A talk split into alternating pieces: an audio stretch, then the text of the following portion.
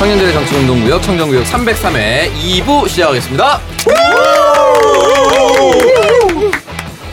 자, 저희가 2부 시작했는데요. 조금 무거울 수는 있지만 어, 요 얘기는 좀 하는 게 좋을 것 같아서요. 허대만 더불어민주당 전 경북 도당 위원장의 별세 소식입니다. 향년 54세고요. 아시다시피 민주당의 그 흔히 말하는 영남권 출마는 정말 쉽지 않은 길이거든요. 그 중에서도 경북. 네, 그 중에서도 경북인데 만 26세였던 1995년 제2대 포항시의회 의원으로 이제 정치계에 입문을 했다고 합니다. 그리고 어 98년에 제6대 경북도 의원, 2008년에 제18대 국회의원, 2010년 포항시장, 2012년 19대 국회의원, 2013년 19대 국회의원 재보궐선거, 2018년 제40대 포항시장, 2020년 제21대 국회의원 선거에 출마했으나 모두 낙선했습니다. 그러니까 첫 입문이었던 포항시의회 의원을 제외하고는 그 이후로는 계속해서 낙선을 하면서 민주당의 깃발로서 지역에서 계속해서 지키기 위해서 노력을 했었고 어, 행정안전부 장관 정책부 장관 김부겸 장관 있을 때 음. 아무래도 같은 TK의 고충을 알기도 알았을 것이고 오랫동안 어, 교류를 할 수밖에 없는 상황이 있지 않았을까. 그래서 그때 장관의 정책보좌관 그리고 2018년에 경북도당 위원장을 영입하긴 했었는데 아, 좀 가슴이 아픕니다. 그러니까 민주당에서 이런 분들이 TK에 한 명이라도 있었기 때문에 그 명맥이 유지되는 거거든요. 음, 네. 저는 그래도 2020년에 민주당이 더 우세했다. 결과도 당연히 우세했지만 국민의힘보다 훨씬 더 멋있었던 것은 우리는 모든 지역구에 후보를 출마했습니다. 음. 음. 국민의힘은 일부에 호남 출마 안 했어요. 근데 민주당은 다 출마할 수 있었던 이유가 이런 사람들이 작은 씨앗이 되어서 작은 미랄이 되어서 지역 활동하고 있었다는 거. 아무리 TK 지역에서 우리가 원하는 만큼의 그 득표율이 안 나온다고 섭섭해 할지언정 반대로 생각하면 이런 분들이 있었기 때문에 그 지지율이라도 나오는 걸 수도 있어요. 동네 구심점이 한 명이라도 있고 없고 차이가 크거든요. 근데 그런 분이 어 너무 이른 나이에 음. 54세면 사실 진짜 너무 이른 나이에요. 그쵸. 너무 이른 나이에 우리 곁을 떠나서 좀 가슴이 참 안, 안타까웠습니다. 이 소식을 듣자마자. 네.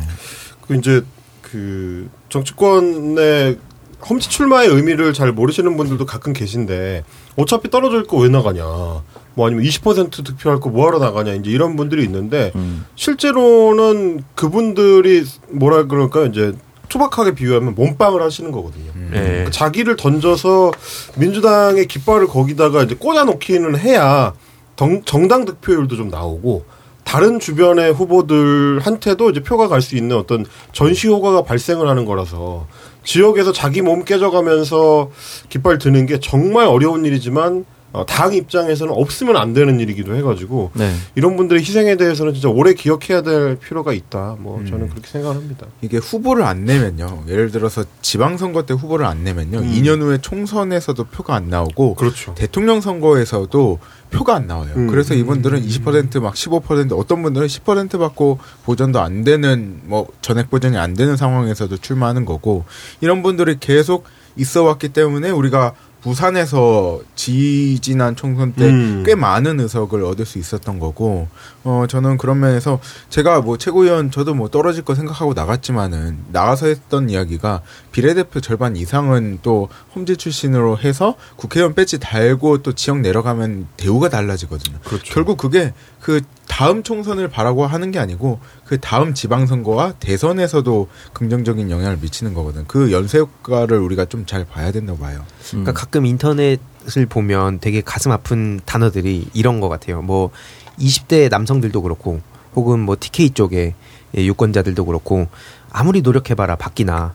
그러니까 막 되게 많은 노력을 하는 사람들이 있는데 그런 걸 한순간에 그냥 다 가려버리는 심지어 가장 힘 빠지게 하는 발언이라 생각하거든요. 그런 의미에서 저도 지금 뭐 경북 영주 풍기 쪽에 이 본적이고 그 연고가 있다 보니까 그 그쪽에서도 연락을 주시는 어르신분들이 꽤 많으세요. 아버지 지인분들이 연락 종종 주시는데 저를 싫어하는 사람들이 거의 대다수고 아주 소수가 그래도 이번에 이재명이 돼서 꼭 바꿔줘야 된다. 그리고 우리 지역을 버리지 말아달라. 그 말씀하실 때 뭐 제가 뭐 지역에 대한 얘기를 사실 많이 소홀했던 것 같기도 하고 또 그거에 대해서 마땅히 제가 또 할 수 있는 게 없다 보니까 공개적으로 얘기를 잘 못 하게 되더라고요. 왜냐면 제가 뭐 경북 중요합니다 이런 말은 하기 쉽죠. 근데 그 코멘트를 잘 안 하는 게 그냥 그런 말해서 설령 주목받는다고 해서 이 지역의 정서를 바꿀 수 있냐. 그러니까 그런 차원에서 이렇게 이 바닥에서 보이지 않는 곳을 다지는 분들을 우리가 기억하고 또 이분들이 빠졌을 때 이 변화할 민주당 이 사실 좀 위기라고 보는 분들 분명 계실 거거든요. 네, 그럴 수 있습니다. 그런 차원에서 우리가 앞으로 어떻게 해야 될지 저도 많이 고민을 하도록 하겠습니다. 어, 포항시장에 두 번 출마했었다고 제가 말씀드렸는데 2010년 출마할 때는 18.93% 민주당이었고요. 2018년에는 42.41%까지 득표를 했습니다. 어, 안타깝게도 낙선을 하긴 했었지만 이렇게 지역의 표밭을 다졌던 어, 전 허대만 위원장의 고인의 명복을 빌고요. 그래서 저는 네. 그 이관휘 박사가 올린 네. 그 조사를 좀 짧게 읽어드리고 싶은데 뭐 네네. 여러 많은 조사들이 올라왔지만 이 글이 가장 좀 음. 어, 어떤 고인의 행보에 어울리는 조사였던 것 같아서 이렇게 썼습니다. 그는 민주당 계열 정당으로 25년 동안 여섯 번 포항에서 출마해서 한 번도 당선되지 못했다. 가장 높은 득표율은 2018년 포항시장 선거로 42%의 지지율을 기록했다. 그는 뚝심이 있는 정치인이었고 권역별 비례대표제가 석패율제로 도입되었다면 경북에서 민주당으로 당선될 수 있는 첫 손가락에 꼽히는 사람이었다. 그러나 그는 도의원도 시장도 국회의원도 한번 해볼 기회가 없었다. 그의 고향은 포항이었다. 내가 아는 난 그는 그것을 불운으로 여기지 않았다. 그저 운명으로 생각했다. 불과 몇 달 전 그는 페이스북에 퇴임한 대통령이 잘 쉬시기를 바란다고 적었고 지방선거에 출마한 후배들을 돕지 못해 미안하다고 적었다.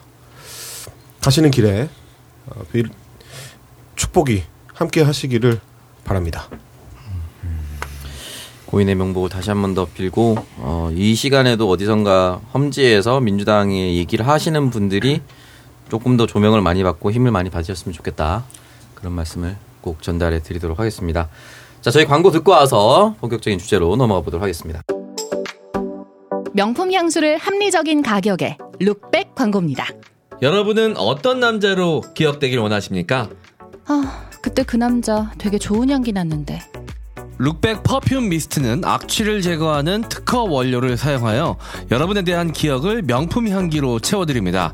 침대, 옷장, 차 안, 고가의 명품 향을 곳곳에 남기실 수 있도록 100ml 대용량 구성의 2 플러스 2 이벤트 계속 진행 중입니다. 잊지 마세요. 여러분은 향기로 기억됩니다. 검색창에 룩백! 어, 푹 자고 일어나도 계속 피곤하네. 피로가 쌓이기만 하니까 너무 힘들어. 오빠, 그러니까 코어업을 매일 챙겨 먹었어야죠. 블랙마카로 파워업해서 아침 활력에 필수적이에요. 귀한 블랙마카로 업그레이드 했는데 가격은 그대로네? 오늘부터 코어업 거르면 안 되겠는데? 코어업만 매일 먹어도 블랙마카와 멀티비타민, 아연, 비오틴, 아르기닌을 모두 챙기니까 활력과 면역을 한 번에 해결할 수 있어요. 활력과 면역을 한 번에 코어 업! 블랙마카와 멀티비타민을 한 번에. 거기에 아연, 비오틴, 아르기닌까지. 이번 명절엔 2 플러스 2 정기 배송으로 활력과 면역을 선물하세요. 즐거운 추석 되세요. 첫 번째 명품 향기를 선물하세요 룩백 perfume mist 광고입니다. 룩백 perfume mist 구매자 후기 중에는 택시 운행하시는 아버지, 첫 출근하는 아들, 반려동물이 많은 친구, 썸 타는 동생 등등 가족과 친구들에게 선물로 추천하시는 후기가 정말 많습니다. 룩백 mist가 선물로 좋은 이유는 명품 향과 함께 탈취 효과가 있기 때문입니다. 좋은 향은 오래오래 유지하면서 나쁜 냄새는 없애는 룩백 perfume mist 피부 안정성 테스트까지 완료했으니까 안심하고 선물하셔도 되고요. 룩백이 추석을 맞이해서 2 플러스 2 이벤트에 쇼핑백까지 추가 증정하는 이벤트 진행하고 있습니다. 합리적인 가격으로 고마운 분들에게 명품 향기를 선물하시길 바랍니다. 지금 바로 검색창에 룩백 검색해 주세요. 자, 김태현 기자의 코너입니다. 거의. 아, 향기하면 김태현. 네. 네, 앞니빨이 24개가 되는 그 시간입니다. 아, 김향기 씨죠? 네. 무슨 무슨 냄새 쓰시죠? 어, 전 빨간색인데 그 향기 이름이 안 나와 있습니다. 음, 네, 그래서 색깔로만 구분을 하고 있어요. 좋은 거. 네, 좋은 거. 빨간색이 굉장히 빨간색스러운 냄새가 납니다. 그게 무슨 얘기죠? 와 이걸 뿌려보면은 국민의힘스럽다는 얘기인가요? 아, 아, 그렇지 않습니다. 네, 빨간색이 꼭 국민의힘면 이- 국민의힘만 있는 게 아니 니까요. 옆에 어, 또. 빨리미 황희도 이사님 계시니까. 빨리 미. 누가 나한테 그렇게 빨리 왕이도 응원한다는 댓글 다는 분이 계신데 박영은 조심하십시오. 네. 근데 저는 보라색 써요. 오늘 아, 보라색. 보라색. 예전에 빨간색 쓰다가 이제 어. 보라, 파란색 쓰고 이제 통합진 보당. 보라색. 두루두루. 아, 두루두루. 음. 자, 어쨌든 룩백 퍼퓸 미스트 일단 용량 굉장히 크고요. 네. 그렇죠. 그다음에 6시간 이상 향 지속력이 있다라고 예, 공감 말씀을 하고 있고요. 실제로 진짜 오래 갑니다. 아, 오래 그리고- 냄새 빠는 최고입니다. 네, 그리고 요즘 땀 많이 나잖아요. 그래서 그 가방 메고 있으면은 등에 이제 땀이 차는데 음. 그러면 그 꿉꿉한 냄새가 난단 말이에요. 근데 그거 뿌리면 냄새가 사라집니다. 대부분. 어. 거기. 붙는 거 아니에요, 이렇게? 예? 등 쪽에는. 오래 가라고. 빨리미 황해도. 아, 자, 어쨌든 룩백 홈페이지에 들어가 보시면요. 지금 서로 다른 세 가지의 향 설명 잘 되어 있고요.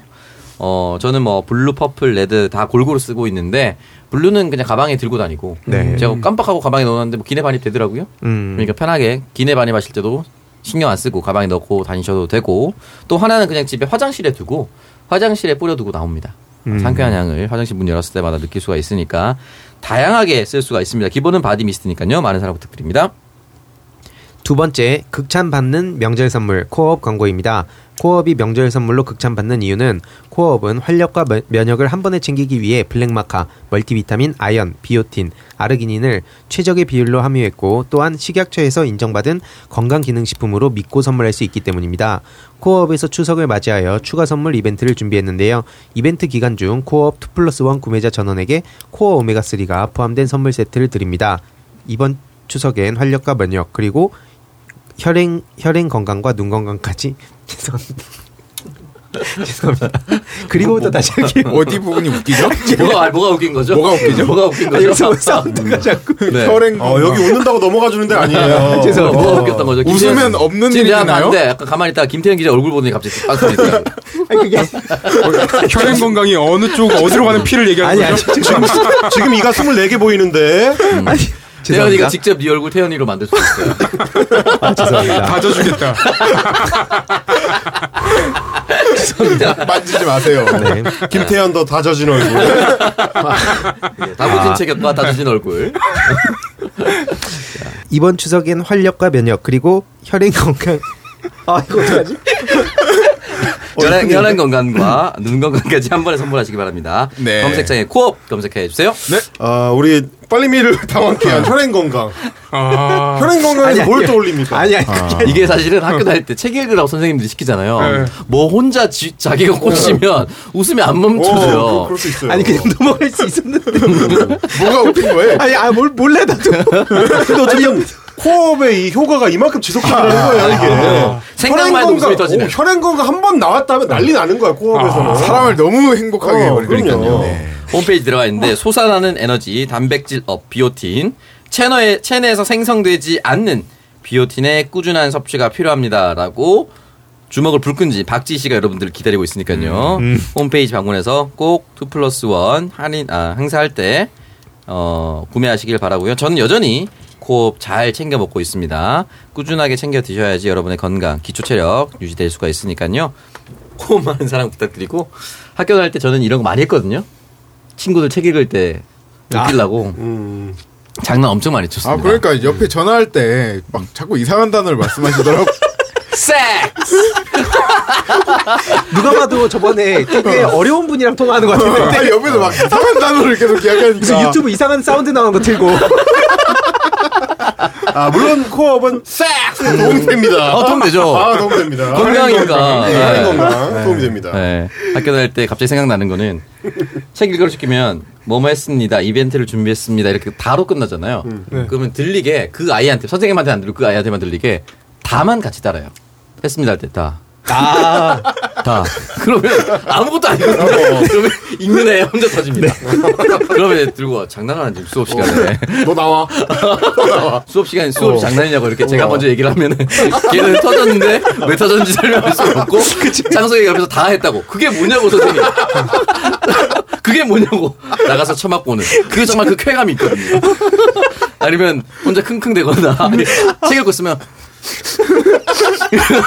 그게 뭔지 모르는 느껴요. 존나 재밌습니다. 아까 일부에서 말씀드렸던 그 닫힌 버튼 누르는 거랑 똑같거든요.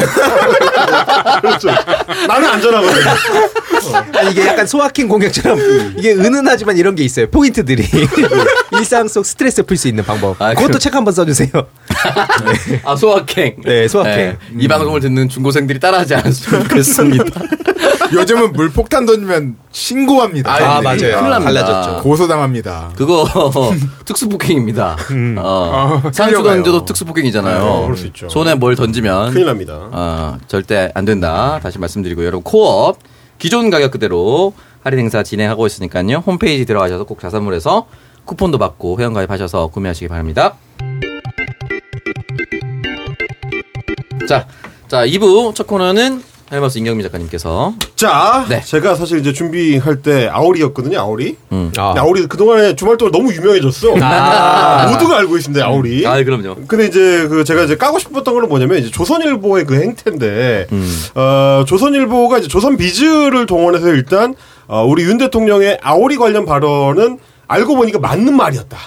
네. 요 얘기를 이제 그 다음날 기사로 하나 냈고요. 음, 그러고 나서 이제 주말판에서 어 이제 논설위원 한 분이 심지어 이거를 예전에 이제 박근혜 당시에 그 이거는 참 귀한 가루군요. 요거 네, 고추로. 만든 아, 고추로 만든 가루 요거랑 엮어가지고 다 맞는 말이었다. 어 MB도 뭐 그런 걸로 봐 당한 적 있다 이래가지고 이제 윤석열이 마치 억울하다는 듯이 조선일보에서 대대적인 캠페인을 벌였습니다. 네. 어, 근데 이제 이런 어떤 조선일보의 야바위는 어디서 오는 거냐? 사람들이 실제 영상을 찾아보지 않을 것이다. 아, 아, 이런 전제에서 나오는 거예요. 네. 이 야바위의 본질적 속성은 윤서인과 똑같은 겁니다.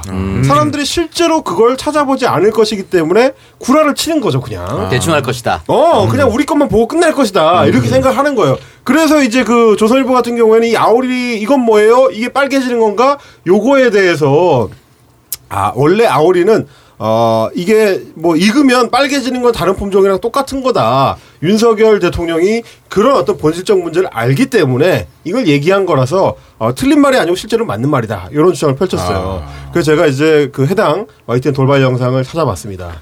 존나 모릅니다. 아, 실제 찐으로. 아, 찐으로 네. 몰라요. 이거 자, 빨개지는 거예요? 아, 그렇게 시작하지 않아요. 네. 처음에 어떻게 시작하는지 알아요? 아오리 사과를 손에 듭니다. 이건 뭔가요? 라고 시작합니다. 네. 일단 아. 아. 오리 사과가 뭔지를 모르는 상태로 시작을 해요. 네. 그래서 옆에 순수하게 물어보면 이건 뭐죠? 그러니까 이제 옆에 있던 그 어, 농협 관계자가 아오리 사과라고 하는 청사과다 뭐 이렇게 얘기를 해줘요. 그랬더니 그 다음에 그 발언이 나오는 겁니다. 이게 빨개지는 건가요? 이렇게 가는 거예요. 아오리가 일단 뭔지 몰라. 네. 그리고 나서 당연히 모르는 상태니까 이게 나중에 빨개지는 거냐? 이렇게 물어보는 거죠. 그러니까 조선일보가 아무리 실드를 치고 싶어 해도 실제 영상 안에서 윤석열은 족도 모른다. 옆에서 농협 관계자가 그 얘기를 듣고 다시 알려줍니다. 아, 물론 이거 이제 시간이 지나면 빨개지긴 하는데 이제 파란 상태로 팝니다. 요거를 알려주고 나서 아 라고 합니다. 그러니까 이 사람은 그걸 모르는 상태예요. 쉴드를 치려면 이제 앞뒤를 맞춰서 쉴드를 쳐야 되는 거지 실제로 찾아보는 사람이 있다는 거를 놓치면 안 됩니다. 저는 이번에 조선일보의 이 행태 똑같이 본 게요. 그 우리가 포구안 내렸을 때 아크로비스타가 잠겼다고 네. 조선일보가 자료 화면에 그 엘리베이터에 물이 뚝뚝 떨어지는 그 아, 그쵸, 사진을 그쵸, 그쵸. 자료 화면으로 띄웠어요. 그 황금 엘리베이터 그거. 황금 네. 엘리베이터. 어. 근데 조선일보는 원래는 윤석열 대통령이 이렇게 비가 많이 와서 움직일 수 없는 상황이었다라고 주장하고 싶었는데 반대로 아크로비스타 주민들은 해명문까지 올려. 이거 우리 아니다. 어. 법적 대응하겠다. 가짜 뉴스다. 가짜 뉴스다. 민감하죠. 지- 조선일보의 기본적인 사고는 이렇게 우리가 사기를 치면 사람 다 속는다 안 아, 찾아본다. 그렇지. 얼마나 괘씸해요. 아크로비스타 주민들은 우리 집값 떨어지는데 뭐. 개소리냐 이게. 집값이 더 중요 하고 우린 그렇게 그럼요. 허술하지 않아. 대통령이 나버리고 그 사람 한남동 가면 그만이지만 그쵸. 우리는 이 집을 나중에 팔아야 되는데 그쵸. 엘리베이터 물 새는 집이라고 하면 어떡하냐 이제 이런 이 상황이 되는 거죠. 나중에 그, 그- 기자가 조용히 사진만 바꿨잖아요. 아. 네, 아, 그런 그리고 식으로. 윤석열 대통령은 그 참모들의 어떤 설명도 잘 안 듣는 사람 같아요. 예전에 어, 원래 그런 캐릭터죠. 예, 서초 그 저기 반지하에서 돌아가신 분들 음, 거기 음. 가서도 음. 사진 찍는 것과 그리고 여기가 뭐 그 기초 자료, 기초 정보 하나도 그 확인하지 않고 가가지고 바보 같은 소리를 했었죠. 계속 반복되는 뭐 주무시다 건데. 돌아가셨는 거냐 뭐 이런 얘기.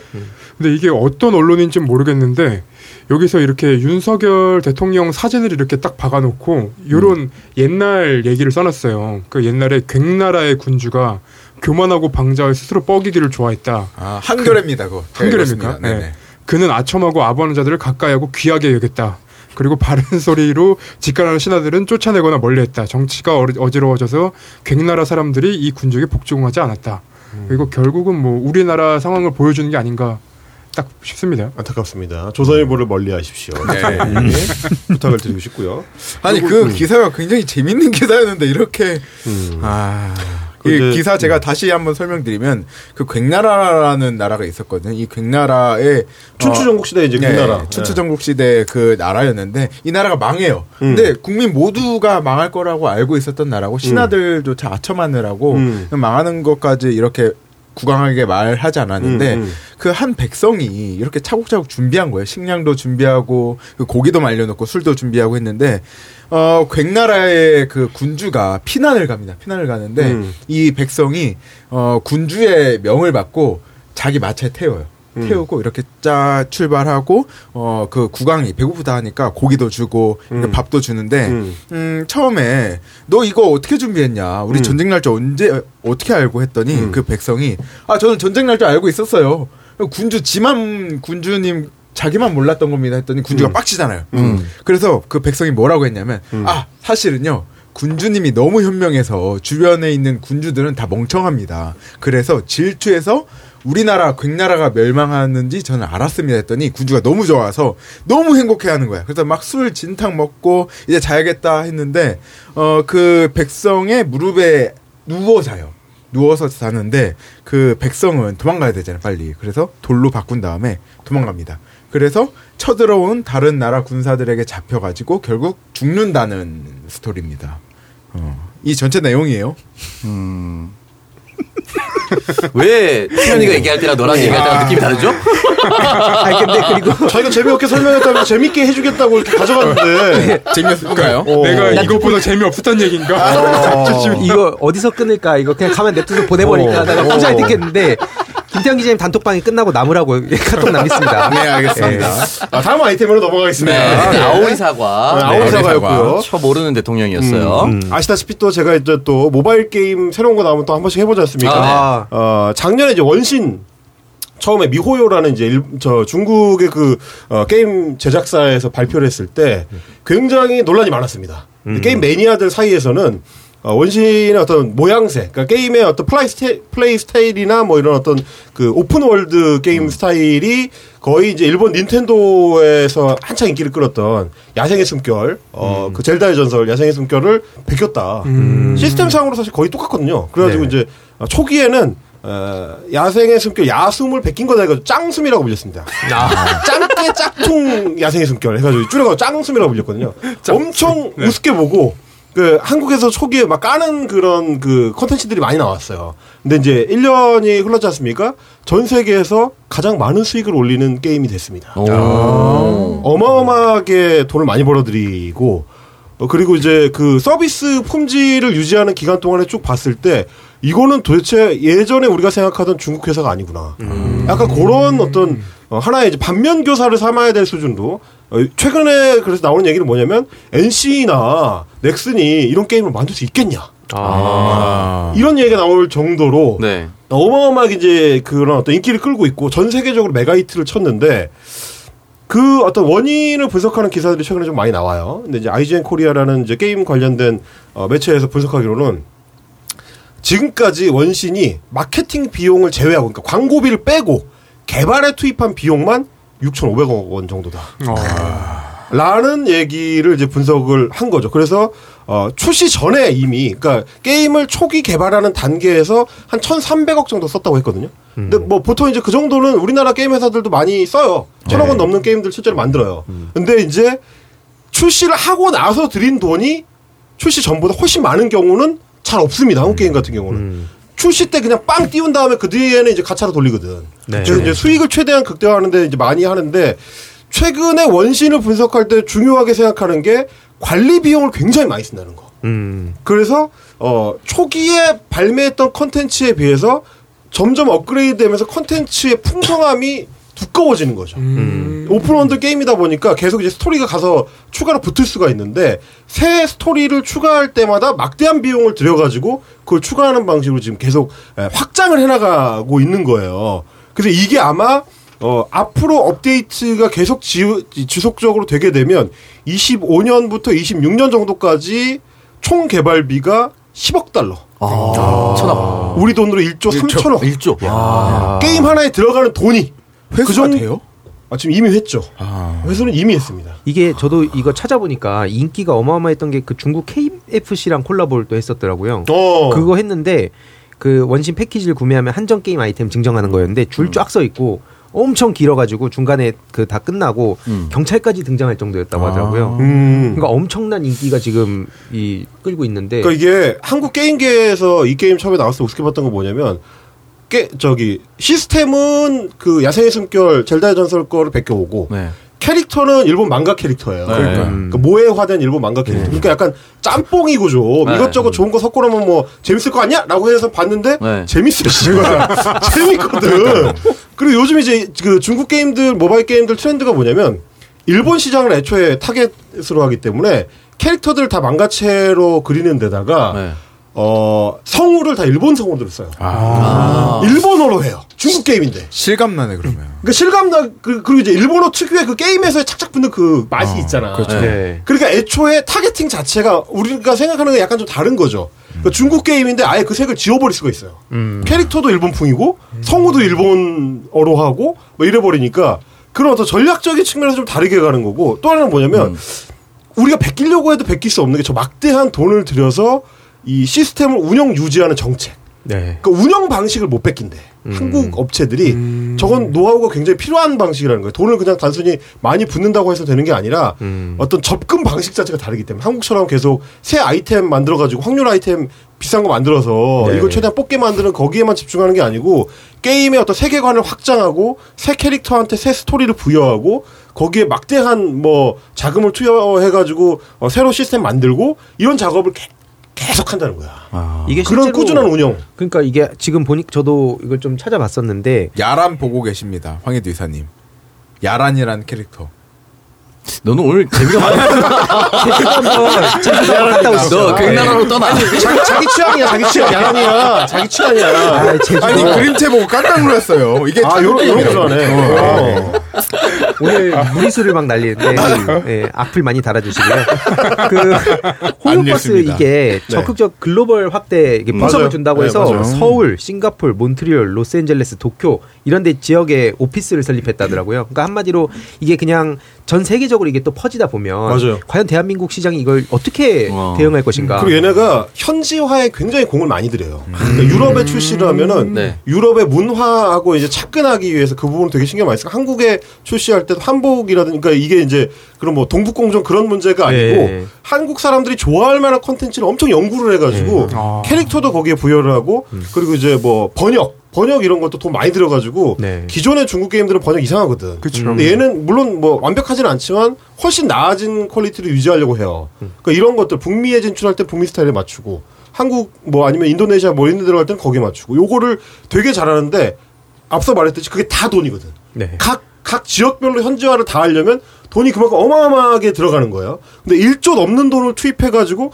회수할 수 있다는 자신감이 있는 거예요. 실제로 그래서 보니까 2020년하고 2021년에 소셜미디어에서 가장 많이 언급된 비디오 게임이 원신이고 그리고 모바일에서만 모바일에서만 지난 1년 반 동안 벌어들인 수익이 30억 달러. 어. 3조 9천억. 야. 이미 벌어들인 돈이 앞으로 벌어들일 게 아니고 아. 이미 벌어들인 돈이. 그래서 회수하고도 남은 상태고 네. 거기에 추가로 돈을 더 드리겠다는 거예요. 그러니까 제가 이제 뭐 이것저것 뭐 게임사 다니는 친구들이나 이런 쪽에 물어봐도 다른 게 문제가 아니고 물론 자금력이나 이런 거는 이미 우리가 따라갈 수 없는 수준으로 너무 많이 격차가 벌어졌고 그것도 그거지만 운영 마인드 같은 게 한국 게임 회사들이 뭐 메이플 메이플 사태 뭐 이런 거 있었잖아요. 네. 너무 막 돈 버는 거에 혈안이 돼가지고 이런데 너무 익숙해져서 이렇게 새로운 시스템을 시도하거나 만드는 걸 잘 못한대 이제. 음. 아. 그러니까 그래서 격차가 앞으로 더 벌어질 수도 있다는 얘기들을 계속 하더라고요. 아 이거 되게 심각한 근데 문제인데. 국내 게임들은 그 반복 quest를 한다거나 맞아. 노가다 현- 시키잖아. 네, 현질을 안 하면 할 수 없는 어. 그런 것들이 있단 말이에요. 근데 최근에 제가 그 플레이스테이션을 하고 있거든요. 근데 네. 거기에 이제 뭐 라스트 오브 어스라던가 갓 오브 음. 워 뭐 그런 것들.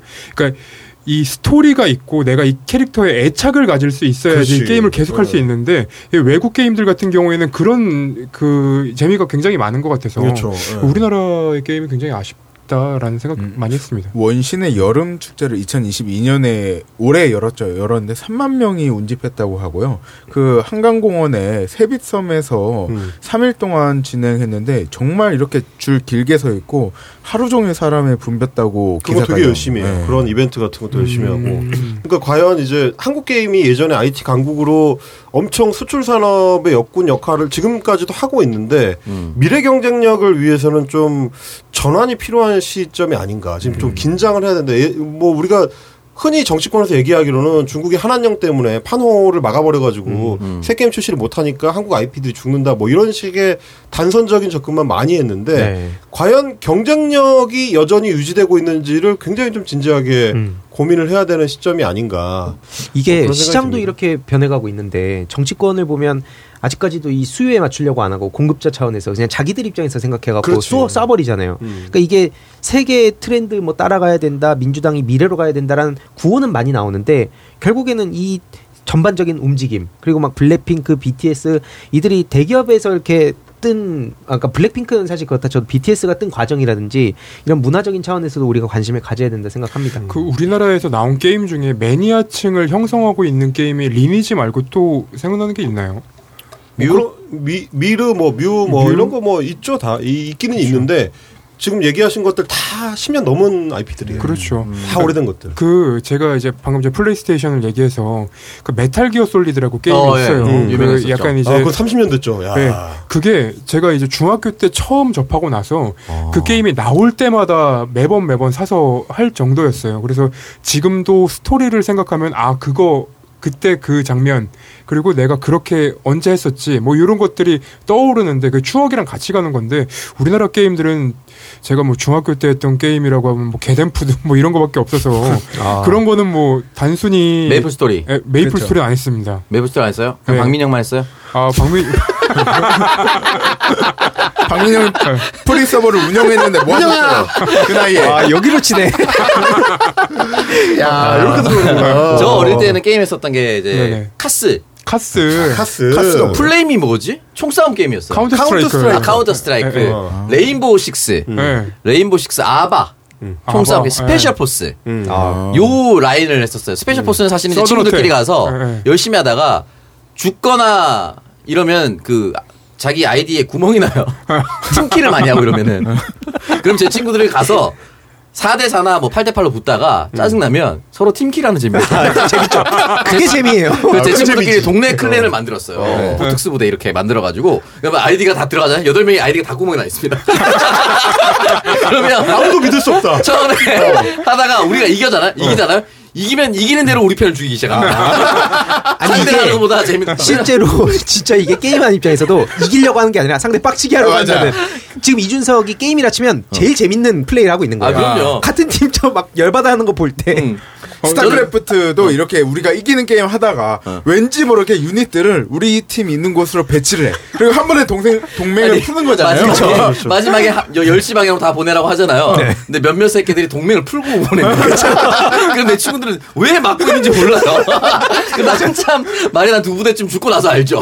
누군가 또 새끼들이요. 양옆에서 때리고 있었다는 거를. 어 나 아닌데 아닌데 아닌데 상대가 나갔는데 안 끝나. 이런 걸 하는 거예요. 상하이 map이라고 있습니다. 스페셜 포스에. 잠수함 위로 뛰어가다거든요. 뛰어가다가 멈춰요. 그럼 뒤에 온 애들은 나 때문에 멈춰서 말에 물에 빠졌어. 그러면 나중에 전부 잠수함 뛰고 있거든. 서로 거기서 뭐 먼저 멈추려고. 아, 카트라이더 길막 같은 거. 카트라이더 기가 막혀요 그거. 네. 어쨌든 게임 시장 저도 약간 너무 오래 머물러 있어요. 카트라이더 가장 열심히 했던 게 아바 정도가 마지막이었던 것 같고 그 이후에는 스톤에이지라고 제가 몇 번 말씀드렸는데 원래 PC 게임이었다가 모바일로 잠깐 넘어왔고 지금 다시 없어졌는데 그 정도 게임을 하다가 게임 시장이 어떻게 되는지는 잘 몰라요. 그러니까 돌아가는 유명한 게임만 들었었는데 음. 게임 시장이 진짜 많이 바뀌었네요. 요즘은 그나마 이제 한국 게임으로는 이제 배틀그라운드나 그렇죠. 어. 오딘 뭐 이제 시- 최근에 이제 개발된 IP들이 그 정도 있는데 음. 근데 이제 본질적인 부분을 개선을 못 하고 있어서 미래 시장을 선도하는 데 있어서 한국 게임 업계나 뭐 기업들이 어떤 좀 고민이 필요한 시점 아닌가. 그거를 좀 정치권에서 효율적으로 지원할 수 있는 고민을 해야 되는데 음. 훨씬 뒤처져 있는 상황이라 걱정이 좀 됩니다. 대항해 시대가 모바일로 이렇게 새로 리뉴얼돼서 출시를 앞두고 있어요. 근데 그 대항- 심지어 여러 번 출시됐어. 어, 그리고 음. 한 15년 전 IP를 계속 돌리는 거거든요. 음. 참뭐 정부의 지원이 필요한 것 같기도 하고 그런 생각도 듭니다. 창작력이 좀 두꺼워서 게임 산업이 워낙 크다 보니까 형은 게, 게임을 새로 나오는 걸 하는 게 뭐 트렌드를 잡는 거예요? 아니면 원래 게임을 좋아하시는 거예요? 트렌 어, 원래 게임을 좋아했었는데 네. 최근에 하는 거는 트렌드를 좀 안 놓치려고 가끔씩 돌려보는 거죠. 어, 아. 핑계 아닙니까? 아, 그 왜냐면 실제로 나는 그러니까 에, 에. 최근에 정착한 게 이제 우마무스메 정도고, 음. 그러니까 보통은 그냥 한 번 깔아서 해보고 지우고만 이래요. 예전에 뭐 소녀전 소녀전선이나 뭐 명일방주나 뭐 이런 거 이제 한 번씩 받아서 해보고. 소녀전선 오, 뭔- 이렇게 소녀들이 나오는 걸 좋아하시네요. 그게 이제 중국 중국 게임의 초기 모델 중에 하나인데 네. 그 모해화된 일본 여성 캐릭터, 그 여자 네. 에, 소녀들 캐릭터 귀여운 아. 캐릭터들의 뭐랑 연동한 거냐면 이제 무기, 총싸움. 네, AK 뭐, 네. 뭐 이런 거라든지 FPS 아니면 뭐, 게임하고. 예, 뭐, 그러니까 총기를 모해화한 거예요, 그게. 아. 근데 이제 거기에 뭐, 어, 관련된 무슨 뭐 캐릭터들을 붙이고 뭐, 근데 그게 이제 defense 게임의 일종이거든요, 이를테면. 네. 아, 캐릭터들이 다 지금 어, underboob를 어. 하고 있는데? 그게 중요한 거죠. 뭐라고 생각, 내가 왜 했다고 생각해? 그 뭘 보고 한다고 생각하는 거야? 아, 그러네요. 오, 근데 그거- 이런 분들은 그거 직접 조작하는 것도 아니야. 냅두면 캐릭터들이 지들이 싸워요. 아. 무슨 재미로 하겠습니까? 저는 이런 분들은 죽여서는 안 된다고 생각합니다. 아, 그건 또 지켜야죠. 아, 이게, 네, 이게 몰라, 지켜야죠. 게임 안 하면서 네. 몰라서 하는 건데, 아, 예. 아, 우리, 내가 보유하고 있는 캐릭터들이 이제 타격을 입고, 네. 헐벗게 되는 순간들이 또 있습니다. 아, 캐릭터 시트가 여러, 여러 종류가 있지 않겠어요? 네. 해당 캐릭터가 멀쩡할 때, 음. 해당 캐릭터가 반파됐을 때, 어. 해당 캐릭터가 완파됐을 때, 그림이 다릅니다. 음. 알겠습니다. 여기까지만 말해도. 그거 굉장히 중요한 요소예요. 여기는 어, 굉장히 중요한 요소예요. 청정구역이기 때문에 음, 어, 그럼. 그럼요. 아, 그러니까 이게 이게 뭐, 그러니까 시트 종류의 게임, 카드 종류의 게임들이라는 게 해당 캐릭터의 다양한 카드를 모으는 게 목적이라서. 어, 그 캐릭터가 수영복 있는, 입고 있는 거, 그 캐릭터가 전투복장 착용하고 있는 거, 그 캐릭터가 전투복장을 착용했는데 그게 찢어진 거. 어, 이거 이걸 뭐야. 다, 다 어떻게 볼 수 있느냐, 없느냐. 요게 중요한 거란 말이야. 왜 SR 카드를 뽑겠어요? 그 SR 카드가 지금까지 못 본 그림이니까. 어.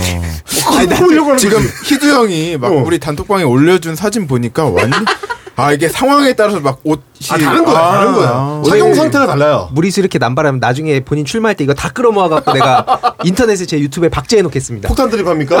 아니 근데 진짜 이거 들으면서 느낀 건 박영훈 위원장 나중에 정적이 나타나면 여기 청정구역 한, 한 번만 출연시키면 아, 갈수 아닙니다. 있겠다. 아유 엄청나. 아, 근데 내가 최근에 이제 우마무스메 한참 하다, 그 우마무스메 제 패턴이 있어요. 제가 좋아하는 게임은 주중에 너무 이렇게 빠져서 하면 어, 생계에 지장을 아, 그렇죠. 어, 끼치는 경우가 있기 때문에 fact check이기 때문에. 금요일 밤에 다운로드 받아요. 금요일 밤에 집에 가서 다운로드 받아. 아. 게다가 왜냐면 이게 요즘은 게임들 용량이 크거든. 막 5, 5점 몇 기가 정도 돼요. 어, 뭐 그래요? 어. 한참 다운로드를 딱 받아. 그래서 주말 동안 합니다. 그리고 일요일 밤에 지워요. 그리고 이제 주중에 이제 생업을 해. 요 패턴을 한 두 달 정도 했는데 약간 이 일본 업체에서 사이게임즈라고 일본 업체에서 개발한 게임이다 보니까 일본 업체가 또 가차 특화거든. 네. 한국 업체들이 다 거기서 베껴온 거거든요. 아. 얘네도 가차를 너무 좀 조장을 하는 거야. 컨텐츠에 대한 충실한 어떤 보충은 별로 안 하고 자꾸 이렇게 가차 조장을 너무 해. 사행성으로 갈수 있는. 네, 그러니까 약간 흥미가 팍 떨어지더라고. 그러니까 그 부분을 중국 업체들이 굉장히 균형을 잘 네. 타면서 만들어. 아. 최근에 그게 굉장히 경쟁력이에요. 누구나 현질할 수 있지만 그 적정한 수준에. 맞아요. 네. 현질 안 해도 충분히 재밌게 된다. 즐길 수 있는데 어. 현질 조금 하면 훨씬 재밌는 네. 아. 요 포인트를 만들어내는 거죠. 아. 알겠습니다. 네. 이제 게임에 대해서 저도 사실 안 해봤는데 이렇게 가끔씩 가져와서 아이템으로 말씀해 주실 때마다 각성을 많이 하게 됩니다. 네. 몰랐던 게임, 다, 오늘 다 몰랐던 게임이 원신. 그리고 우마무스메. 그때 한번 소개하시긴 했었지만 그때 알게 됐고. 어, 네. 소녀 전선 그 뭐 최근에 이제 또 한국 사람이 개발한 것 중에 블루 아카이브라고 블루 네. 아카이브 그것도 역시 이제 소녀들 모에화하는 게임인데 음. 그거는 성적이 좀 괜찮습니다. 블루 아, 왜냐면 이제 그 한국의 유명 그리고 한국과 일본의 유명 일러스트레이터들이 많이 참여를 했기 때문에 네. 그림이 좋거든. 아.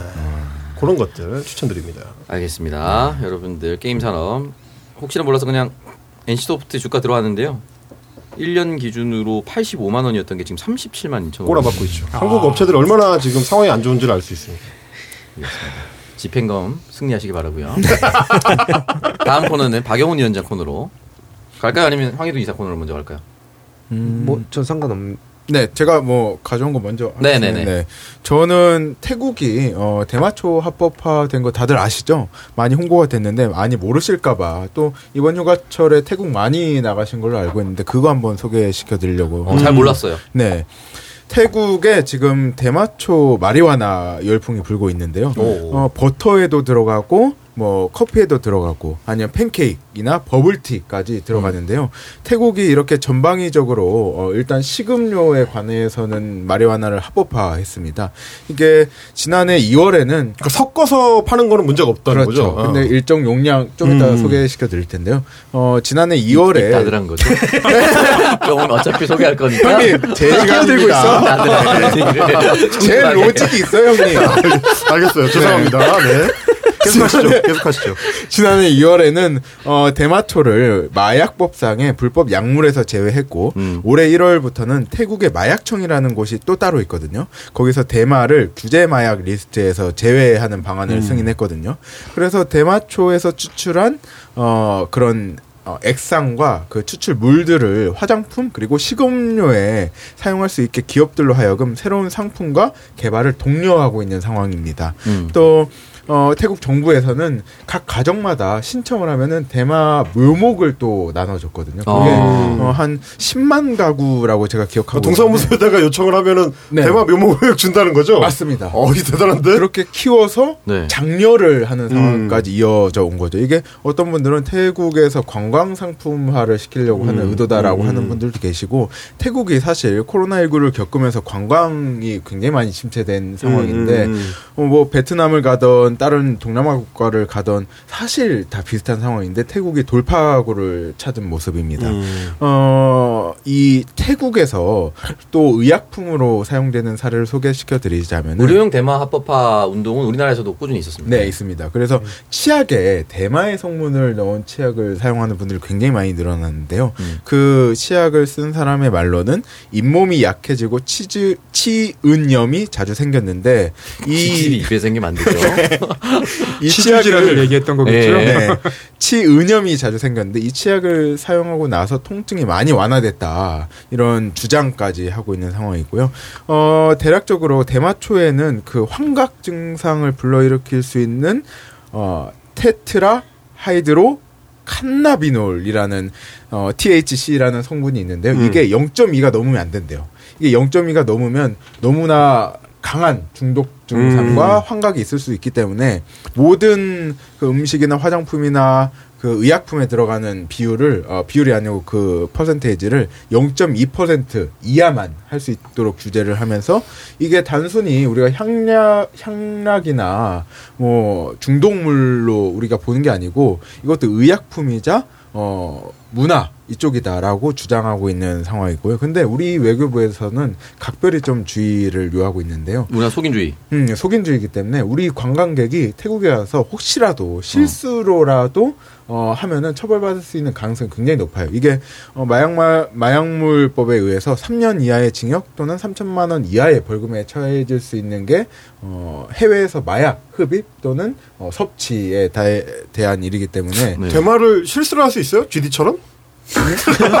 그거 이제 공식적으로 이제 담배인 줄 알고 네, 하나 담배인 줄 폈는데 어, 담배인 줄 알고. 음, 근데 어. 그럴 가능성 이 굉장히 낮은 게 태국에서도 이런 것 때문에 만약에 식당에 갔을 때 음. 메뉴판에 대마초 표시가 이렇게 나와 있다고 하거든요. 그저 손가락 다섯 개처럼 생긴 그 이파리. 그렇죠. 네. 이파리 표시가 있고 대부분 있고 만약에 정말 실수로 했다면은 음. 그 정황상 음. 정말 실수라도 인정이 되면은 음. 좀 풀려날 수 있는데 어 대부분의 경우에서는 좀 주의하는 게 좋겠다. 근데 이런 신고되고 처벌되는 사례가 또 공항에 입국하면 모르잖아요. 네. 모르는데 같이 가는 사람들이 신고하는 경우가 간혹 있다고. 아 합니다. 말까. 제 친구가 먹었어요. 해외에서 있었던 사례라고 해요. 어. 같이 들어왔는데 걸린 거야. 조사 한번 해봅시다 해서 이게 잘라가지고 음. 금지된 나라에서 했는데 신고자가 친구인 거예요. 와. 그런 사례도 어. 굉장히 빈번하게 있을 수 있고 국민의힘 대변인단이랑 박영훈 위원장 태국 여행 한번 갔다 와요. 만찬하고 와 돈 내가 줄 테니까. 박민영 대변인님 같이 아 가시죠. 이게 네. 저 저 예전에 그러니까 2003년도에 제가 인도 여행을 혼자 했었는데 그때 인도 남부에 고아 고아 항구라고 네. 그뭐 대항 지역 시대 이름이죠 고아. 네. 어, 도항 대항 시대에 보면은 이제 포르투갈이 개척한 항구로 나와요. 대항 시대 고아 항. 지금도 그래서 약간 유럽풍이 좀 많이 남아 있는 동네인데 거기 가면 유럽 형들이 겁나 놀러 오거든요. 음. 그래서 약간 거기 가면 힙스터들이나 약간 좀 히피 뭐 이런 사람들 많아가지고 어 해볼 기회가 가끔 생겨요. 음. 대마 되게 흔하게 돌아다녀. 음. 그래서 저도 이제 해변에서 놀다가 이제 한번 해봤는데 어 제가 단호하게 말씀드릴 수 있는데 아, 착각해서 실수를 할 수 없습니다. 아. 한 모금 빨아보면 알아요. 아이 씨발 이거네. 이게 어. 어 그거는 그냥 실수를 할 수 있는 게 아니고 의도치 않으면 어 대마를 뭐 접할 수 있는 기회란 사실 없다. 그냥 다 개뻥이고 어 요거 하는 얘기고 그리고 이제 저기 태국은 아마 대마가 약간 신성장 산업으로 지정을 사실상 한것 같더라고요. 그래서 지금 보니까 100만 묘목이 있대요. 10만이 아니고 100만. 현재 가정 재배 등록자만 100만 명에 달한다고 나와 어, 있습니다. 백만 양병설이네. 네. 이게 근데 대마가 100만 대마며. 1년까지 머리카락이 남는데요. 이게 절대 안 걸리. 그럼 이제 양진호처럼 막 염색하고 그러나? 그럴 수 있죠. 어, 저는 20년 지났기 때문에. 아, 온몸에 털을 그냥 밀어야 되는 거잖아요.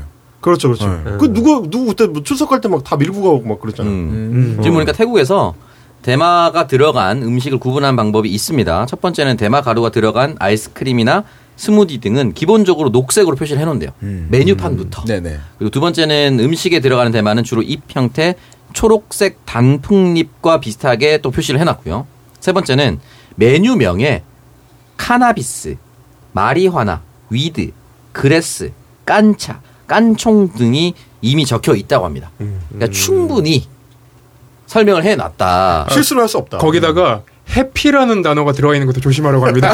해피. 아, 제가 그 해피 비스킷. 해피 비스킷. 해피 벌룬 이 그거. 태국에 문화 사업하는 선배가 있는데 그 선배한테 물어봤어요. 사실 이거 2주 전에 준비한 내용인데 음. 근데 처음에는 사실 혼동이 있었다고 해요. 이 태국 안에서도. 근데 어. 지금은 완벽하게 이게 적용돼가지고, 마약이다. 어, 어. 대- 마리화나가 어, 들어갔다라고 어. 표시된다고 보고 뭐 실수로라도 하는 일은 없어야겠죠. 네. 지금 보니까 2021년 기준으로 전 세계 대마 산업 규모가 5조 1,318억 원이래요. 규모 자체도 엄청 큰데 이게 2027년까지 계속 성장세가 이어져서 20조 1,600억 원에 이를 걸로 좀 전망이 된다. 그러니까 지금 사실 미국 같은 경우도 특별한 산업이 없었던 이제 콜로라도 주 같은 데서 대마 산업을 주의 핵심 산업으로 이제 키우고 있는 중이거든요. 거기다 합법화 시켜가지고 그 비슷한 모델을 이제 태국에서도 시도하는 거 아닐까 싶긴 한데 예, 우리나라 사람들은 가면 이제 조심을 하셔야 된다. 아니 이게 한 그 한국일보 기사에 하나 나온 게 있는데 이 해외로 출국하는 사람한테 그 공항에 나와 있을 자기 아내한테 서류 좀 전해달라고 했는데 그 안에 이제 마약이 있는 경우들이 있다고 하더라고요. 어. 그래서 그렇게 전달해달라고 할 때는 무조건 피해라. 뭐 이런 큰일 납니다. 네 이런 안내도 있습니다. 아니 이게 미국의 그 필라델피아 음. 그쪽에 그 최근에 헤로인 월마트 이거 나중에 한번 궁금하신 분들 검색해 보시면 좋은데 이 마약 얘기 나오니까 저는 이게 가장 임팩트 있게 기억에 남아 있거든요.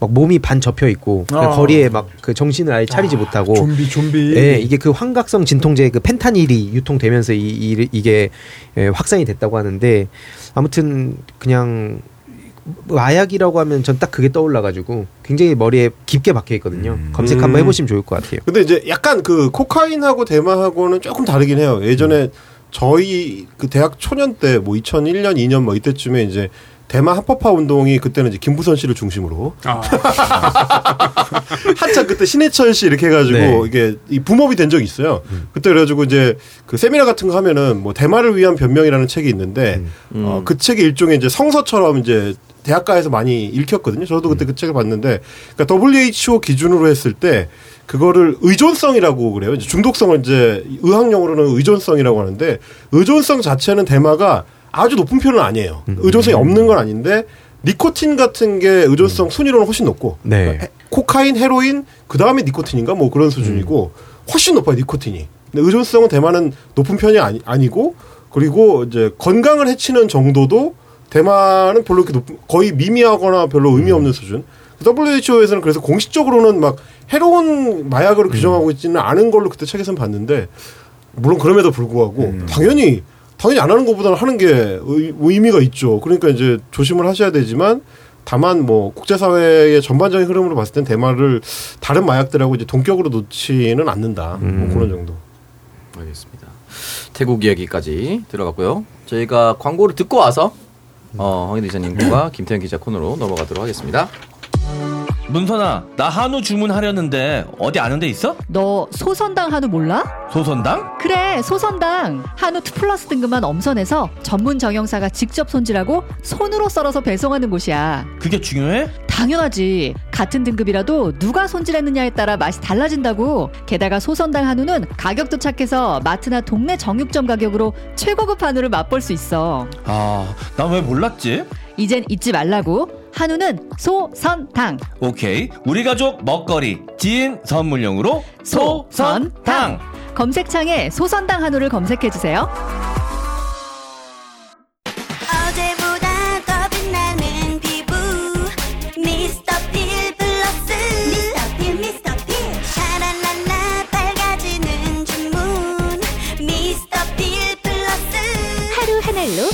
몰라보게 예뻐지자 생기충전 미백 영양제 미스터 필 플러스 세 번째 광고 소선당 한우의 추석 선물 세트 할인이 시작됐습니다. 이번 추석 소선당 한우는 다양한 선물 세트를 준비를 했는데요.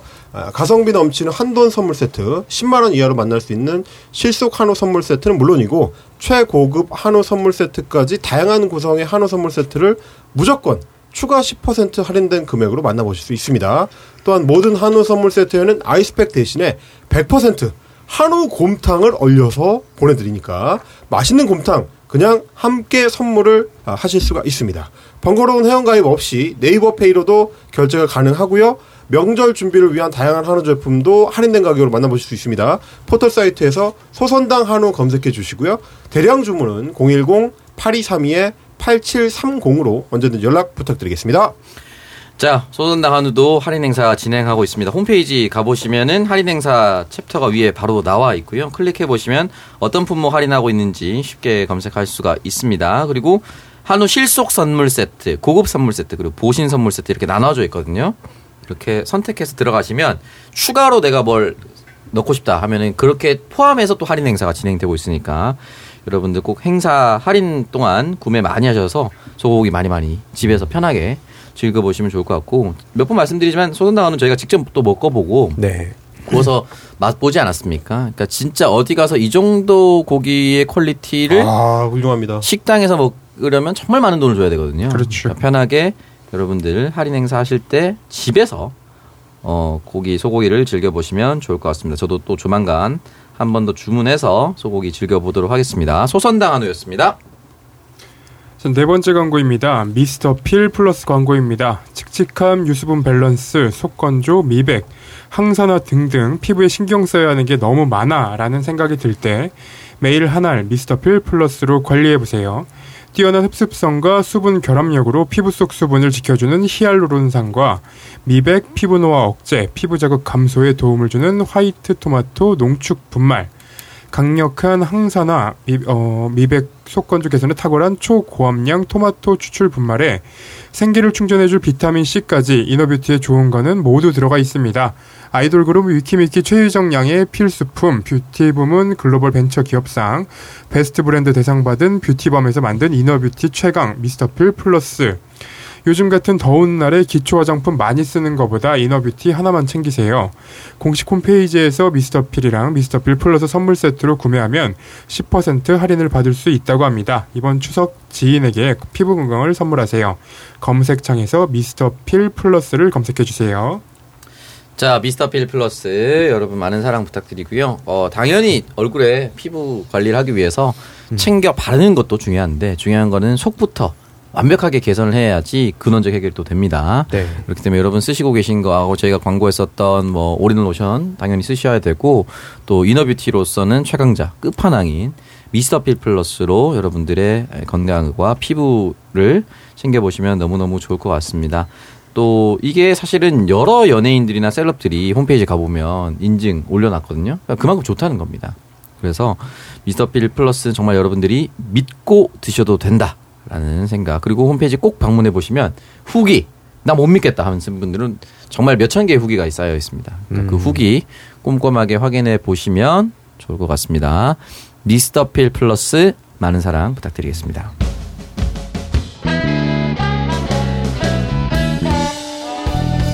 자, 김태현 기자 코너부터. 그 심심한 사과라는 그 단어가 아, 말이 네. 네, 아. 검색어에 검색창에 올랐어요. 근데 이게 왜 이제 검색창에 올랐냐면 지난 20일에 한 콘텐츠 전문 카페가 올린 트위터 공지 글에 이런 내용이 들어가 있습니다.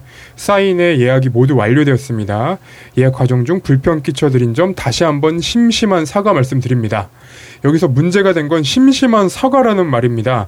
여기 댓글을 보면은 어, 트위터 이용자들이 어떤 말들을 했냐면 심심한 사과 난 하나도 안 심심해. 공직 글은 생각이 있는 사람이 올리는 게 어떨까요? 어느 회사가 사과문에 심심한 사과를 줌 이런 글들이 올라가 있습니다.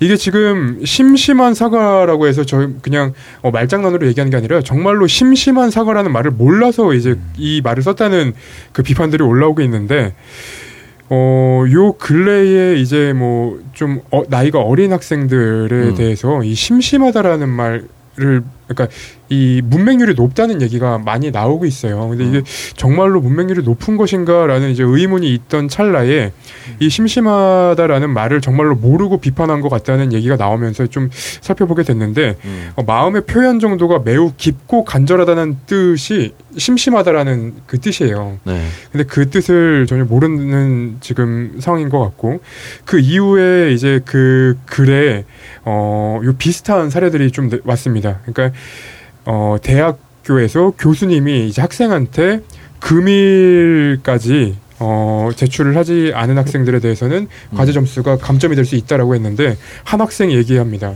과제 제출 금요일까지 아니었냐고. 아, 그래서 그 금일 아, 자정까지. 네, 음. 금일 자정까지 하셔라고 하셨었는데 그랬더니 금일은 오늘이라는 뜻입니다. 금요일이 아니라라고 이 교수님이 설명을 합니다.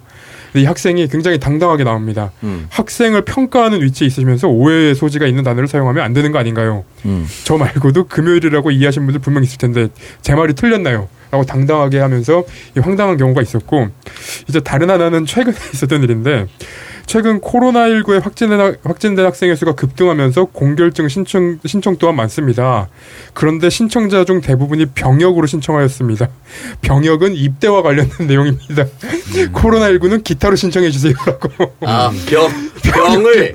예, 아. 방역하고 헷갈린 것 같은데. 아, 그것도 있잖아요. 사흘을 3일, 아, 그쵸. 4일 이걸로 헷갈리는 사람들. 그 기자들이 실수한 거 아닙니까? 어, 기자들도 많이 하죠. 네. 사흘을 진짜 숫자 4에다 흘 쓰는 그러니까요. 친구들도 있었어요. 음. 왜 그런 거예요? 예전에 그 교회 무식한 거를 배우는 아니, 그 정도는 검증하고 뽑지 않아요? 기자인데, 그래도? 아, 그니까요. 예전에 그래서 그 기자 시험 문제에 사흘, 나흘, 뭐 이런, 음. 이런 거를 이제 며칠인지를 쓰라고 나온 적도 어, 있어요. 문제가 그렇게 나온 적 있어요? 제가 아. 예전에 네. 교회를 어릴 때부터 다녔는데 그때도 그 예수님께서 사흘 만에 다시 부활하셨다라는 문장을 3일인데 왜 사흘이라고 쓰냐라고 하는 친구들이 굉장히 많았어요. 어, 그럼 나흘은 뭐야, 그러면. 그러니까. 아무튼 지금 이 문맹률에 대해서 이제 문제 제기가 나왔다 정도로 그냥 간단히 정리하고 그래서 저는 그 이슈 트위터에서 실시간으로 봤는데 실시간 트렌드로 그 심심한 사과가 올라온 적이 있어요. 네. 봤는데 아니 그러니까 모를 수는 있어. 모르는 건 그렇다 쳐. 근데 뭐 지들이 몰랐잖아. 그렇죠. 근데 누가 가르쳐 주면 아 그러냐. 그럼 공부를 했다고 치면 되잖아. 화를 낸단 말이에요. 아, 맞아요. 왜 내가 모르는 말을 쓰냐? 네. 어 누구나 알 수 있는 말을 써야지. 왜 헷갈리는 말을 쓰냐? 네. 아니 니만 모르지 다른 사람 아는데. 네, 그렇죠. 약간 그런 풍토가 특히 이제 좀 최근에 젊은 커뮤니티 사용자들 사이에서 가끔 그런 경우가 있어요. 네. 그 이제 한자어를 쓰거나 이러면 그거 가지고 막 꼰대라고 막 그러고 네. 막 그런 경우가 있어서 오늘 또 화제가 된 게시물 중에 이제 그런 것도 있더라고요. 꼰대라면서 무슨 한자를 섞어서 쓰는 아저씨들 뭐 얘기를 한다고 하면서 어 그냥 뭐 내일이라고 하면 되지 뭐뭐 명일이고 뭐 명일 뭐 명일. 이런 거 네. 쓴다고 그랬더니 그 밑에 이제 그 꼰대 아저씨가 댓글 달기로는 내일도 한자다. 오늘 넷째 했으니까요. 그래서 그걸 다 한자로 바꾸고. 어, 야 한자 빼면 네가 쓸 수 있는 단어가 몇 개나 된다고 그런 소리 하니 이제 이런 얘기가 늘 아, 나올 만큼 어쨌든 모르면 모르는 대로 배우면 되는데 적반하장으로 나오는 경우들이 있어서 야 거- 요거는 조금 교정이 네. 필요하지 않을까 싶은 그런 부분들이 좀 있어요. 심지어, 심지어도 한자다. 어 그렇지. 어, 우리가 생각하는 것 중에 한자가 굉장히, 우리나라 그, 배우지 않아요? 한, 한국어를 할 때 그런 거 배우잖아요. 우리나라는 한 78%의 한자어와 18%의 순 우리말과 나머지는 외래어다. 그렇지. 이런 거 학교 다닐 때 배우지 않나? 대부분 한자였습니다. 요즘 그리고- 한자 교육은 음. 의무가 아니죠. 또 그러니까 옛날처럼 안 네, 배우죠. 네, 선택이죠. 그러니까 저도 그런 차원에서 이거를 막 잘 몰랐다고 해서 이걸 두고 막 요즘 애들은 무식하다 이렇게 하기에는 오히려 또 막 정보화 시대 되고 검색 많이 하고 하면서 다른 차원에서 지식이 많이 는 것도 있다고 아, 그리고 보는데 옛날 애들도 몰랐어요. 그때는 네, 그쵸. 소셜 미디어가 없었을 뿐이지. 아, 맞아, 전시할 맞아. 기회가 없었던 거지. 맞아, 맞아. 원래 무식했어 항상. 네, 막 맞습니다, 흑역사. SNS 막 박제되고 이런 것도 그때 없었을 뿐이지 늘 있었는데 그래서 그걸 너무 또 요즘 세대 사람들을 막 비난하는 것도 반대하는 입장이지만 그렇다고 해서 아까 말씀 주셨듯이 막 소위 말하는 그 쿨병 돋은 사람들이 네. 니 그럼 뭐가 잘 나는데 이러면서 그쪽에서 시비를. 붙게 되고 뜬금없이 이게. 그렇지, 그렇지. 너 그럼 어. 뭐, 뭐 이러면서 교묘하게 물타기를 해가지고 그걸 마치 대통령실의 특별감찰관 빨리 임명하라 그랬더니 왜 어, 북한인권재단 이사는 임명 안 하냐고 국민의힘에도 그러잖아요. 네. 뭔 소리야 갑자기? 논점이 쓱 흐려, 흐려지는데 어, 그 약간 DC에서 옛날에 파생된 그 세줄 요약. 저 이게 되게 크다고 봐요. 어. 그러니까 진보 진영이 생- 상당히 어려워진 건 전 그 문화가 확산되면서다. 어. 왜냐면 뭐든지 세줄 요약 못하면 응 니도 모르는 거 설명 못하는 네 책임 이게 사실 얼핏 들으면 또 맞는 얘기기도 해요. 자기가 이해한 걸 사람들한테 얘기를 해야 되는 거 아니냐라고 하면 뭔가를 설명할 때 굉장히 복잡해지고 말이 길어지고 그럼 나 모르겠고 네 말 제대로 못한 네 책임이야 이런 식으로 떠넘기는데 그게 사실 문제 제기하고 비꼬고 이쪽에서는 하기 너무 쉬운 거죠. 혐오를 교묘하게 확산시킨다든지. 근데 그 다른 말로 하면 말만 하면 빨갱이 그거잖아요. 아, 그쵸. 네. 그걸 되게 요즘 버전으로 그리고 겉으로 봤을 때 굉장히 납득 가능하게 퍼뜨리는 게 있어서 이거에 대해서 진보 진영이 앞으로 어떻게 해결해 갈까? 저 이거 되게 중요한 과제라 생각해요. 그- 저- 그래서 제가 갖고 온 아이템을 그냥 저는 이렇게 요약을 하면 어, 우리는 이제 모르는 걸 지적받았을 때 화를 내고 이해하려고 안 하는 사람들을 예전부터 꼰대라고 불러왔다. 이 정도로 정리하면 될 것 같습니다. 아, 음. 알겠습니다. 훌륭하십니다. 네. 심심한 사과, 아, 심심한 코너를 지나 마지막 아 황인사 이렇게 하면 안 코너로 된다는 거잖아요 지금. 아이고 이렇게 장황하게 설명하는 사람도 존중해줘야 된다. 오늘 끝나고 진짜 남아야겠는데? 아직 백나라 안 갔어? 아 그걸 좀 편집해주세요 진짜. 자, 네. 황인도 이사님. 네. 네, 시간상 짧게만 얘기하겠습니다. 앞에 그 일부에서 오창석 형님이 네. 또 저출생 관련한 얘기 해주셨는데 음. 인구 문제에 대해서 요즘 저도 관심을 갖고 있어요. 근데 아마 대부분 뭐 인구 소멸, 인구 감소라는 얘기에 대해서 그냥 심각하다 정도로 생각하겠죠. 약간 기후 위기처럼. 근데 그게 당장 와닿지도 않고 그러다 보니까 상대적으로 소홀하게 되는데 이게 왜 중요한가에 대해서 어, 좀 말씀을 드리자면 지난 2021년 버전 결과에 대해서 제가 좀 주목을 했거든요. 최근 발표된 내용인데 2020년에 대한민국 총 인구가 5,183만 명이었고 2021년에 5,174만 명, 그러니까 9만 명이 줄어든 거예요. 그래서 인구 성장률이 마이너스 0.2%로 그 대한민국 정부 수립 이후로 음. 그 시- 이 1949년부터 이 집계를 했는데 처음으로 마이너스 성장이 됐다는 겁니다. 그래서 이게 생산 가능 인구 15세부터 64세를 묶어서 부르는 건데 그것도 감소하고 유소년도 당연히 감소하고 근데 유일하게 고령 인구는 증가했다고 해요. 한마디로 이 젊은 층은 줄어들고 노년층이 늘어나서 앞으로 그 생산 가능 인구 100명당 부양해야 되는 노령 인구 이 노년 부양비라고 하는 게 계속 늘어나고 있는 거고 그만큼 대한민국의 고령화 속도가 빨라지고 있다. 그래서 이게 정치권에서도 굉장히 중요하게 생각해야 되는 얘기인데 정작 이게 크게 와닿지 않는 경우가 많잖아요. 그래서 뭐 이런저런 내용들이 있는데 시간 관계상 짧게만 말씀드리면 음. 결국 이게 뭐 국민연금 얘기랑도 연결되는 거고 뭐 대학교 입학 정원에 대한 얘기랑도 연결되고 특히 지역 대학에 대한 얘기도 굉장히 많이 나왔었잖아요. 문제 제기가. 그래서 뭐 지방 인구 같은 경우에는 일자리를 찾아서 수도권으로 향하게 되고 음. 그럼 서울 인구는 또 비싼 집값을 피해서 지금 경기도로 빠져나가고 있다고 하는데 맞아요. 이게 굉장히 복잡한 문제인데 최근 한 기사를 보니까 뭐 부산 예, 부산의 몰락이라면서 노인과 바다만 남았다 아, 이 보도를 네. 봤어요. 전국 특광역시 중에 첫그 초고령. 초고령 사회에 진입했다.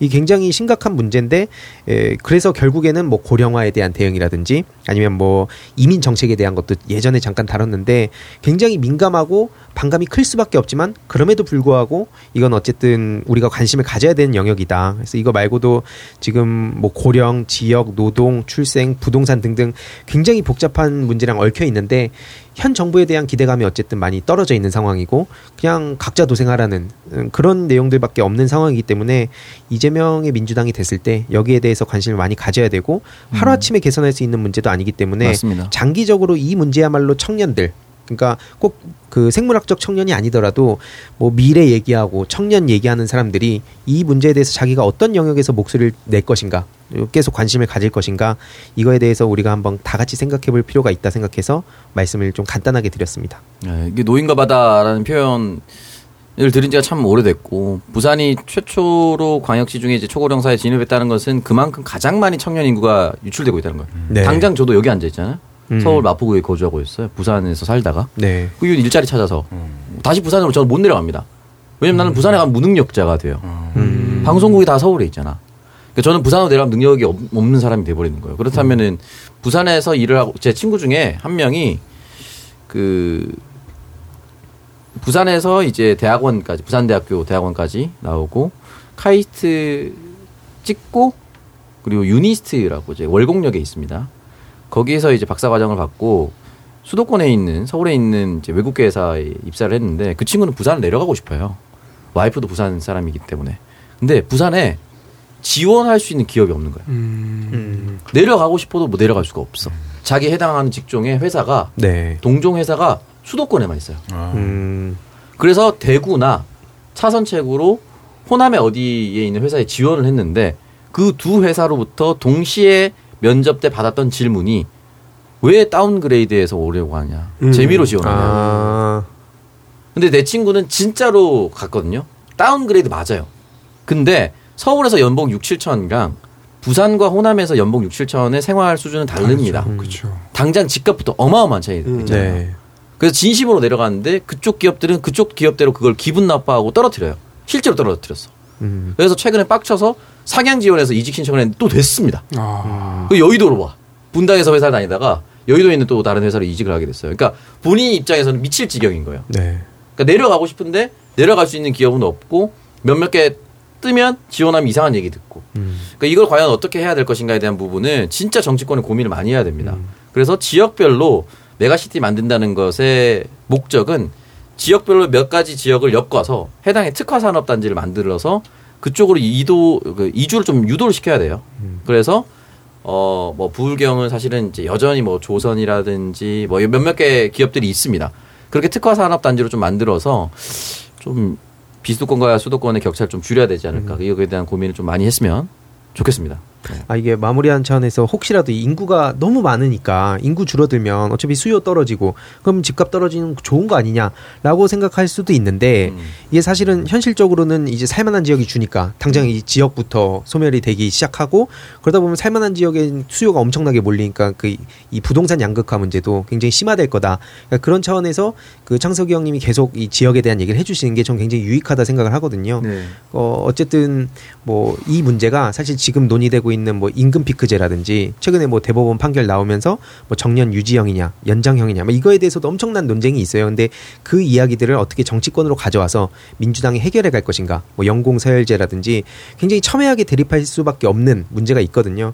이 차원에서 앞으로 우리가 어떻게 에, 관심을 갖고 목소리 내고 대안을 찾을 것인가 뭐 이걸 앞으로 좀 많이 가져오도록 하겠습니다. 네, 너무 좋은 의견인 것 같고요. 이거 우리가 지금 당장 고민해야 되는 동시대 문제이기 때문에 우리 세대의 또 문제이기도 하고요. 어, 그 부분에 대해서 청정구에서 특히 좀 많이 다루고 이야기 나눴으면 좋겠습니다. 자, 저희 청정구역 303회 오늘 방송 여기까지 하고요. 저희 다음 주 새 지도부가 출범한 민주당 어, 지도부의 구성으로 다시 돌아오도록 하겠습니다. 고맙습니다. 고맙습니다. 고맙습니다.